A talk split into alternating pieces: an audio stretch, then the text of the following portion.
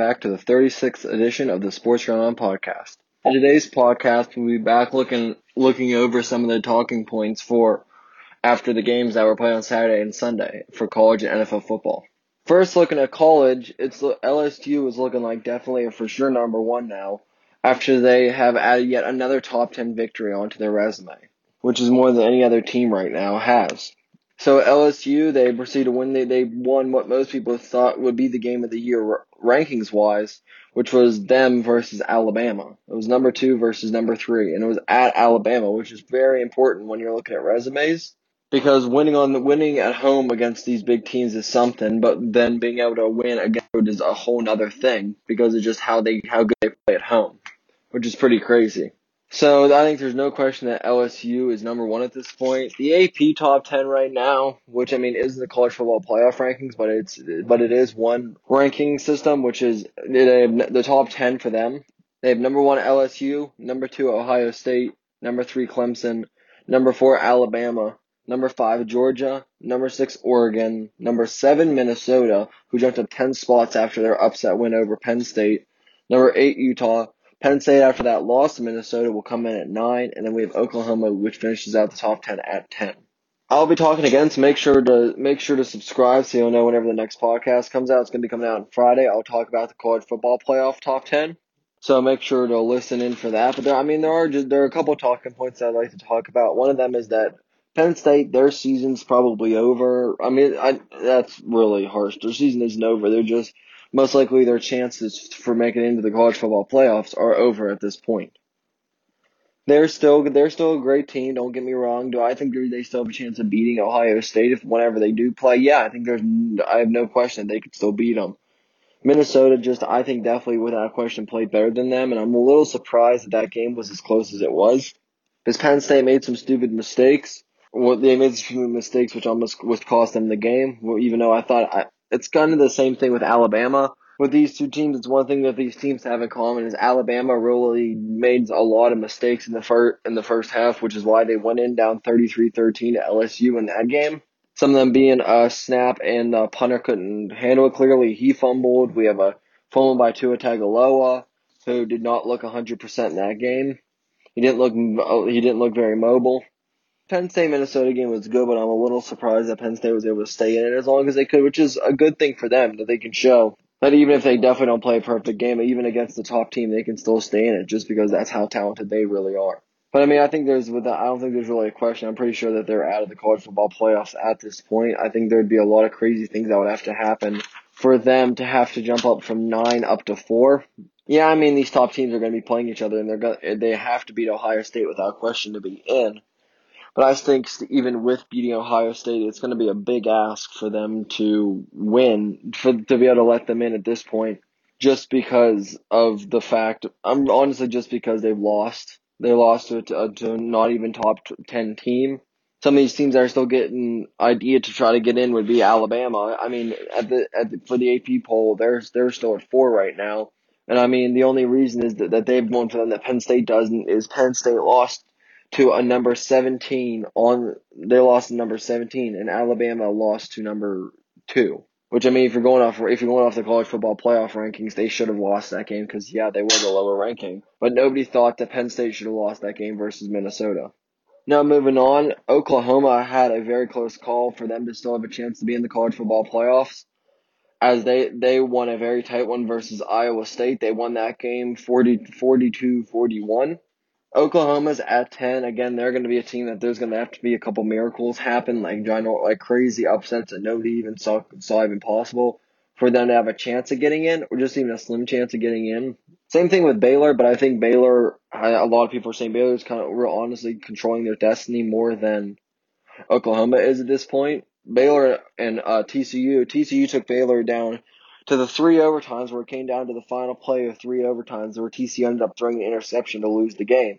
But I mean, TCU, an unranked TCU team took this Baylor team, uh, pretty much gave them their best test of the season so far. Yeah, they haven't played Oklahoma yet, so I don't know if that's going to be their best test of the season. But I mean, Baylor right now, without question, they even without being in the top ten, they still they control their own destiny right now, especially because they're unde- they're they're the only undefeated team left in the Big Twelve, which is a Power Five conference which is big for them right now.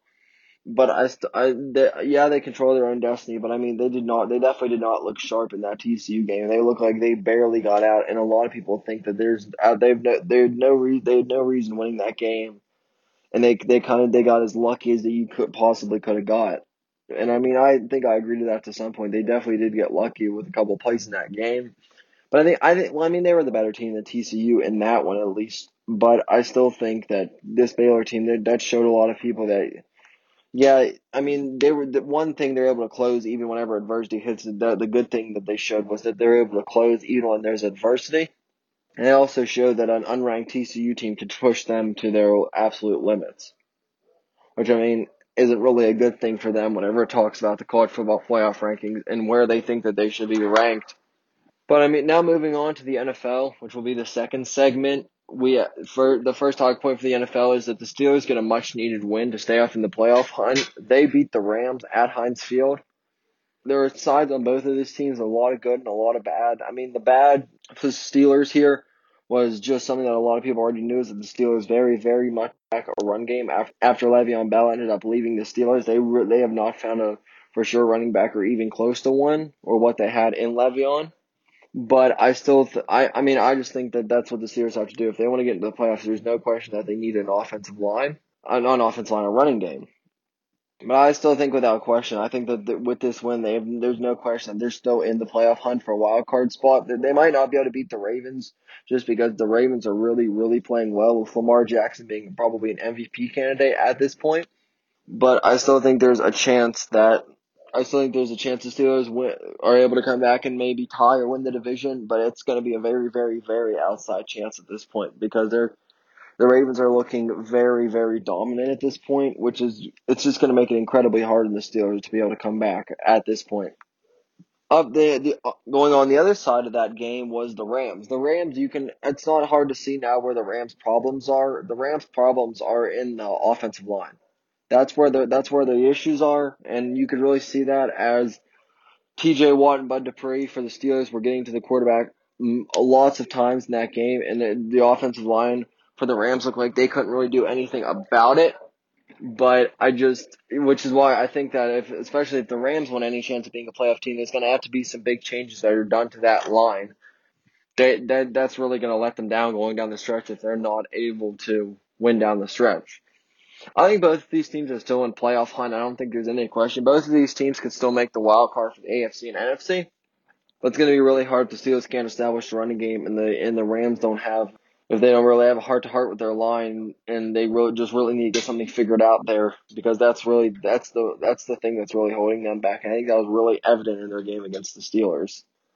Up next we have the Colts. The Colts they were beginning to skid as they've now officially lost two, they've lost two straight. First one in a Adam Vinatieri probably one of his worst games of his career in their loss to the Pittsburgh Steelers.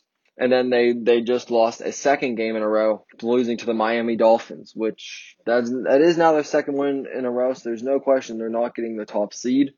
They're not getting the top pick, excuse me. But I, it's just the the Colts are really starting to skid. They were playing very very well to begin this season, and these two wins, especially that the Steelers game, just really did not make them look good. I mean the the Dolphins. I still think since they're kind of they since they won that first game and now they know for, they're kind of there's no reason to tank, especially now, because you're not going to be able to get the top seed. So they're probably not going to be tanking this one. I think the Dolphins can get four wins. I don't think there's any question. Who knows? The way the way the Patriots season usually goes, they could even beat New England because they usually lose to New England. They New England usually loses to a Miami or a Buffalo team at least once a year, and they haven't done either yet. So who knows? You can really see this the Colts getting the skid, and I don't know. They're gonna they went from have, most likely being the number two seed, only behind the Patriots early season, to really maybe who knows could be falling out and down into the wild card at this point. They're not playing well at all. There, there, there isn't really a lot of connection between Brissett and his receivers, and their defense really needs to. Their defense has not been making stops when they really badly need them to to be able to keep the games close. They need, they just need, they need to make stops. Like they need to count on their defense one to force turnovers and two to be able to make stops if they want to, if they want a chance to put a couple wins together to have a chance of going to the wild card. Or maybe it might even come down to their division if their defense can stand up. Because especially if their division starts to win, then this this that AFC South could get really interesting very quickly. One of the craziest, no doubt, the upset of the year candidate right now, which is the Atlanta Falcons pulling off an upset at the one and seven Atlanta Falcons beating those seven and one New Orleans Saints. The Falcons and it was and it was at New Orleans, which is even crazy. They beat them twenty six to nine. This is especially the stat that's especially crazy. And this is so in the first eight games of their season, the Falcons have seven sacks total in the first eight games of their season, less than one sack a game. In this Saints game, the Falcons had seven sacks, same amount of sacks in this game as they did in the first eight games of their season. What does that say? The Falcons' defensive line is starting to make plays. The Saints' offensive line is letting them down big time. I think it says both the Falcons defensive line just looked like they manhandled the Saints offensive line. Like they, they were getting to the quarterback play sometimes back they had sometimes back to back sacks. Like it'd be it'd be second down and then they just get back to back sacks and the Saints would have to punt. Like it it, it kind of came down to that at some points. And a good amount of them were in the second half whenever the Falcons even needed them the most. I mean, you hold a, a Saints offense with all these weapons like Alvin Kamara and Drew Brees especially to nine points, only three field goals. Didn't even let him in the end zone. Like, I mean, that's pretty, that's a pretty impressive thing to do, especially against the Saints, who a lot of people thought could be the number two seed, only behind the 49ers. And that's because the 49ers at this point are, are the only undefeated team left in the NFL. Up next, number three, it's now looking like the Bengals are going to take the number one overall pick now, are dropping to 0 and 9. I don't really know. The Bengals, I don't know. I don't know if they're tanking. I, it feels like they are they scored 10 points on the Ravens, but then gave up a butt ton of points. Their defense just looked kind of out of it. At this point, the only thing the Bengals are looking forward to is who are we going to pick for number one. Right now, it's looking without question. If it's a quarterback, it's going to be Joe Burrow after his win. Some people are saying just give him the Heisman Joe Burrow at this point because he's definitely been playing. He's definitely been playing better than Tua, which is the only person that people were putting him up against for who's going to win Heisman this year. Yeah, I think without question it's going to be Joe Burrow if they do pick a quarterback. If they don't, I think it's probably going to have to be Chase Young, the defensive end out of Ohio State. And now with him having to face a four game suspension, that might not it might not help how the NFL teams look at him right now with him having to take a four game suspension because he took a he he took money from a family friend to be able to to be able to take it make his choice to go to Ohio State, and that's why he ended up going there was because he took money to do it. But I think the Bengals, they're just at this point. If you're the Bengals, there's no question. I feel like you definitely have to just be looking for it. Just look at the positives. Let's look forward to next year. I think there's no. I think like we just need to get a number one pick. We need to tank for the number one pick. Oh and 16. We're we're gonna hopefully that we don't do. Maybe one or two wins would it would be hopefully. But that's the thing. If they get one or two wins, there's a chance that they don't get it because I mean there are a couple of other teams that are down there like the Washington Redskins they're down there at only like I think like one or two wins. So, I mean, if for, if for some reason the Bengals somehow pull a game out and they just like get a win, that could like literally take them out of there at, like right at this point. But I think the Bengals at 0 and 9, it feels like they're more or less putting this this season behind them and looking forward, especially it's from how they played against the Ravens. It's looking more like they're looking towards next year at this point. Speaking of the Redskins, the Redskins have said that they the Dwayne Haskins will start the rest of the game games for them. Which I mean, that kind of a lot of people are saying that just says that hey, they are they are tanking. They're just trying. They're not going to go for a quarterback if they get number one. Which is why I think they'd have to go for Chase Young if the Washington Redskins get number one. Because if they're trying to keep Haskins in for the rest of the season, there's no reason they're going to try to go out and get Joe Burrow after Haskins has only had one season. If you're going to keep him in, even though he's not playing the best, the only thing that really says is that they're trying to groom him. They're trying to groom him to be a better just trying to groom him into the quarterback that they want, even though he isn't playing like it at this point.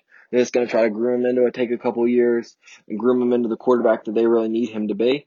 I don't really know who I think is going to get number one pick, but I feel like my most likely it's going to be the Bengals. But I think the Redskins just at this point they're also they're not really in rebuild mode, but they're kind of like let's train our quarterback to make him into the quarterback that we want mode. That's the kind of mode that they're in right now. So the Jets, they get a win. The next thing is the Jets, they get a win. They get win the Battle of New York. The Giants just look like they're just not looking very good right now. The Giants are looking really bad. with especially in this New York game because this is a really bad Jets team. The only highlight of this Jets team in some most people's mind is Le'Veon Bell at this point. And feel and I mean and the Giants still lost this Giants still gave up thirty four points and lost. Again, the Giants are just another team. I feel like it's at this point you're looking towards next year. You're trying to groom Daniel Jones to be like I don't know if they'd say the next Eli Manning, but just an- another fran- franchise quarterback going forward for the Giants at this point. So I think I think they're definitely grooming them. I don't know exactly what the Jets are going to do because I don't know if they're really going to try to groom Sam Darnold or like they haven't they haven't really made it clear what they're going to try to do with him just yet. I think they're probably going to try to groom him, but I think there's a chance that they don't try to groom him and they look they look a different way. But I think we're just gonna have to, we're gonna have to see which way they want to go because there I think there's multiple ways that the Jets can go with this. There's also multiple ways they can go with Le'Veon Bell. I mean, yeah, he's the contract, but there's also a chance that they could try to trade him to get three or four people that they badly need because I think they could. Le'Veon still has the stock of a of a him ju- just him for two or three players. I think he's still that good, which is why I think they could try to trade him away. I think they'll get a good amount from him if they do end up trading him away. But I don't know. We're gonna just gonna have to see if that's what they deem as the most helpful thing to do for their for their franchise at this point. Up next, we're just going to talk about there's a lot of coaches that are doing making very good progress this year. One of the noticeable ones is of course Bill Belichick, and then Shanahan, who's a quarterback for the San Francisco 49ers. They're just playing absolutely amazing. They're going to be the 49ers. They're they they still have a long season to go. Right now, I don't think there's any question. Shanahan would be my pick for coach of the year. But I think there are many coaches that are really doing well this year. But I do think that my pick for coach of the year at this point would be Kyle Shanahan, the head coach of the San Francisco 49ers. But with that said, I want to wrap up the 36th edition of the Sports Run On podcast. Make sure you're subscribed so you ne- you never miss a podcast. I also do Thursday, I also do Friday podcast prediction Fridays to predict the winners of the college and pro games, NCAA and pro games. So make sure to subscribe so you never miss out on that. And then make sure to go down below if you've missed any podcasts, like you, if you just missed any podcasts, make sure to go down and listen to them below after you finish listening to this one. With that said, I want to thank you for listening to the 36th edition of the Sports Run On podcast.